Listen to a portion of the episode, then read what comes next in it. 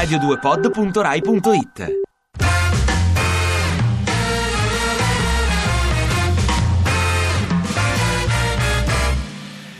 E ieri vertice a Palazzo Chigi fra il Premier Renzi e il commissario straordinario alla spending review. Quando Cottarelli ha illustrato il suo taglio da 20 miliardi, sembrava il parrucchiere delle dive.